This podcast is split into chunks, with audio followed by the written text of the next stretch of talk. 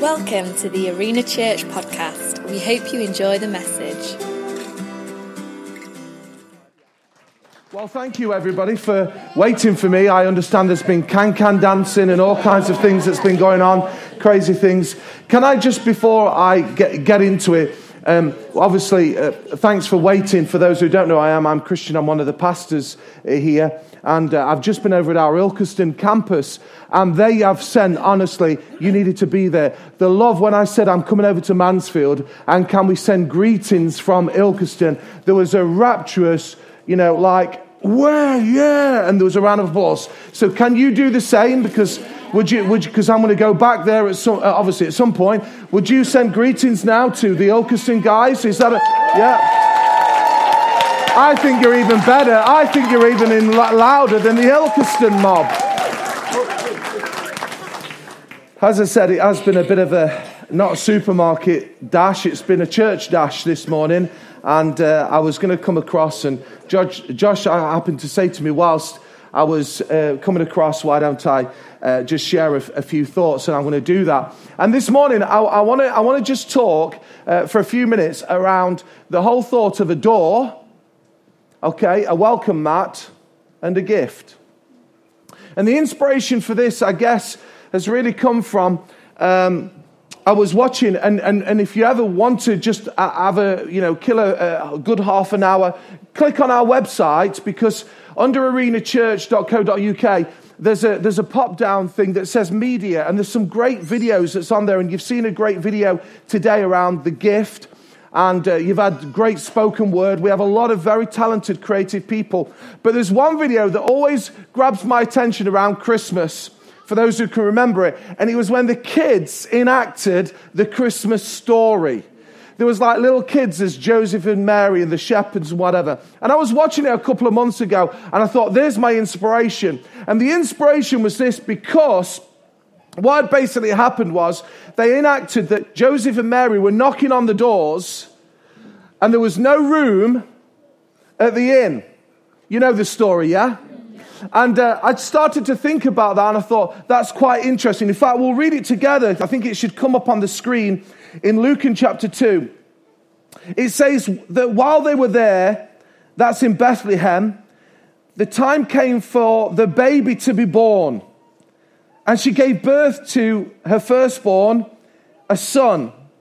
And she wrapped him in cloths and she placed him in a manger because there was no guest room available for them. There was a knocking on the doors through the inns. We've all been to the kids' presentations, haven't we? Where there's been a knock at the door and the innkeeper said, Sorry, not today. And then they've wandered off and then they've knocked again on the door. No, not today. But there was one inn that opened up their door for them. And so, as I say, I want to talk about a door, a welcome, and a gift. But before we get to the door, I want to talk about the welcome mat, if I may, because I don't know about you, but at our house, it actually doesn't say welcome, welcome on it like this one. Uh, which is very nice actually, and thanks to Liv and the guys for just pulling all this out of the bag. But you know, there's a there's a mat which signifies of a welcome. I want to tell you today, if you're a guest here, you're incredibly welcome to Arena Church. We love the fact that you're here. We love the fact that you've come out on this um, crazy Sunday morning when everybody's going to Tesco and everybody's going to Sainsbury's. I mean, what is it about people and, and Christmas? You, you do know the supermarkets are going to be open on Wednesday, or is it Thursday? They're, they're open again. They're, they're not shut down for three weeks. But it seems like everybody just goes absolutely, absolutely crazy. But you have made it here, and it's your first time here. You're welcome. If it's your hundredth time, you're welcome. You know, we, are, we have a value here in Arena Church that we welcome everybody. And what I see about this story of Christmas, and I want to try and help you to just understand it a little bit more through these visual uh, images of a welcome mat. You see, what actually happened here was that God opened up the, the doors of heaven and welcome mankind to himself again. That's what's basically happened. And I'm sorry, Dan's here who gives me a little bit of vocal thing, so I haven't done my warm ups, Dan, but I'm going to get passionate. Is that all? Any, anybody happy for me to get passionate here? I'm passionate about the fact that God came to earth in the form of a baby and provided a welcome for everybody. Listen to me. If you're rich, you are welcome. If you are poor, you are welcome. If you are black, you are welcome. If you are white, you are welcome. If you are young, you are welcome. If you're old, you are welcome. If you're male, you are welcome. If you are female, you are welcome. Everybody is welcome. And I love the fact that we, yeah, if we're going to do it, let's do it properly, okay? And I love the fact that the Christmas story is not just something about this little baby. It was a welcome of the, the King of Kings and the Lord of Lords. And he says, you know what? You don't have to be the brightest. You saw it on the video. You don't have to be the best. You don't have to be the cleverest. The welcome is for everybody. It actually says in Luke in chapter, Luke in chapter 2 and verse 10, it says, But the angel said to them, Do not be afraid, because I bring you good news that will cause great joy for all the people. Today in the town of David, a Savior has been born to you. He is the Messiah, the Lord. This is good news that will bring great joy for all people. Josh the welcome mat is open from heaven.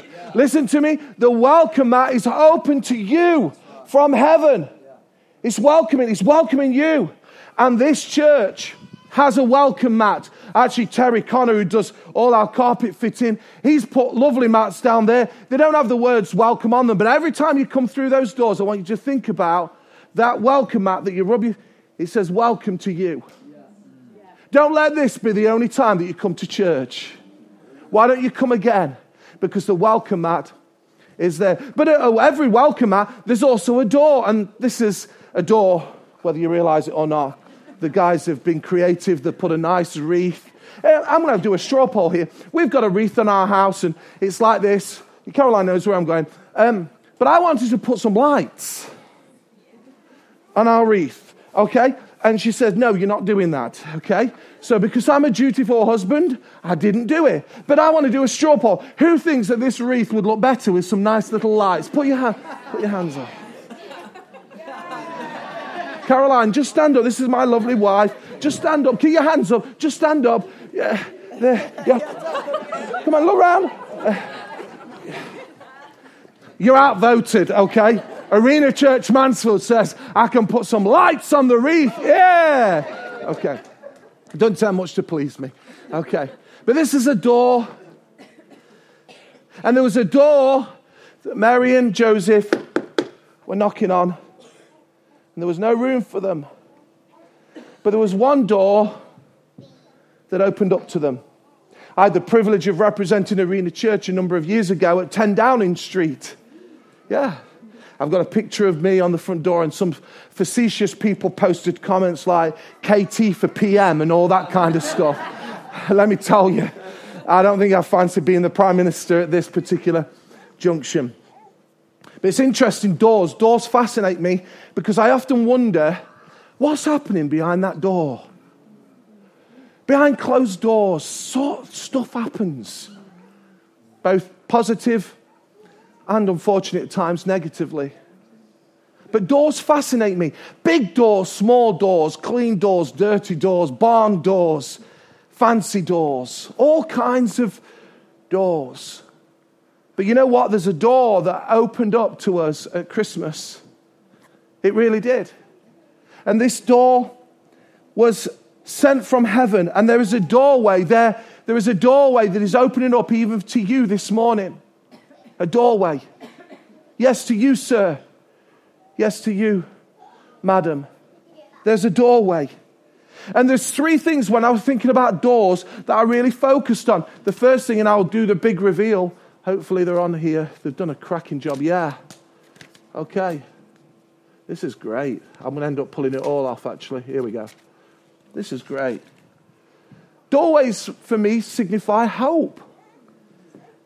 Because You know, there's some doorways that open up to you, and you might be in the midst of a crisis and difficulties, and then something just happens, and it's like a doorway, and it creates hope where there was once hopelessness.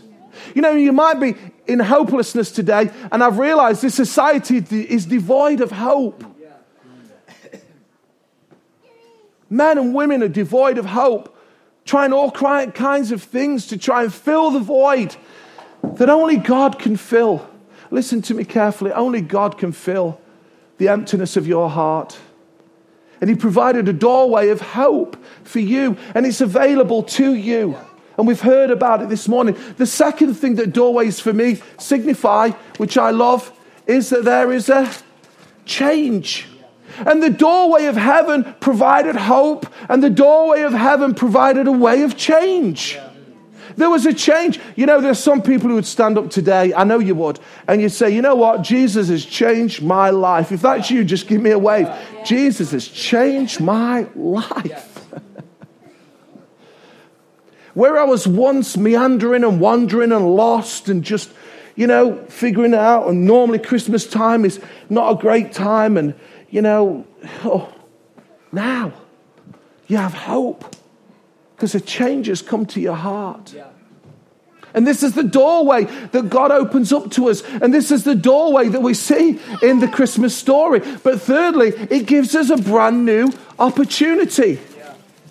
I was talking to somebody yesterday, and uh, Isaac was having a basketball session. I was talking to one of the dads. It's interesting, you know, people want to know your story. And uh, we just need to tell people the story without getting crazy of what Jesus has done. And I was talking to this guy who's not a Christian, in fact, not a church goer at all. And uh, I started to talk to him about some of the things that we do, and because he was asking. And one of the things that I was taught to talk to him about was children and young people. You know, we have a value here at Arena Church that everybody is a somebody. And we place value on every particular age group, every particular person. Like I said to you, whether you're rich or poor, it's, it's irrelevant to me. You could be the wealthiest man in Mansfield, I don't give a rip. And you could be the poorest person in Mansfield, I don't give a rip. I'll just take you as you are. Hello? I'll just take you as you are. I just think you're great as you are. But what I love about the value of Arena Church is that we create opportunities for little ones. Yeah. And I just want to declare over you who've got families here, because I know it's a crazy, mad time for you. It really is. And the dead they're, they're, like, they're, like, they're like, they've had all the M&Ms in one go, aren't they? They're just like, they've got that much E in them. They're just ramped up. I can see John and Margaret are like it as well. They, you don't give them too many E's. I know, I've known John and Margaret for years, full of passion and full of life still. And uh, I understand some of you have got children. It's a busy, crazy time. But let me ask you to speak over your children opportunity. To speak something of God over their lives. We believe in opportunity. I believe that every child, what is the point of dreaming small? If you're going to dream, you may as well dream big. So every child here, can I encourage you, whether you understand me or not, to dream big because God provides a doorway of opportunity. And I believe that some of our kids are going to be the most blessed kids in their school. They're going to be the most blessed kids in their football teams. They're going to be most blessed kids in their careers. Can I hear a big amen? Opportunity. And the same for you, for the children we speak over you. It's a doorway of hope. It's a doorway of change. It's a doorway of opportunity. I'm going to take a verse out of context, but I'm allowed to. And I want to show you this verse in Revelations chapter 3 and verse 20. I say I'm allowed to because it's Jesus actually speaking to the church. I understand that before anybody comes and speaks to me at the end. But it may be that you're here today and you're needing this message of welcome. You, you want some hope. You need a change. You feel like you've never had an opportunity. This is what the Bible says. Let's read it together. This is Jesus saying, He says, Here I am. Jesus is here today. Here I am. And I'm going to personalize it to you. I stand at your door and knock. If you can visualize your front door, that's fine. Let's talk about the, the, the heart door, the door of your heart. I stand at your heart door.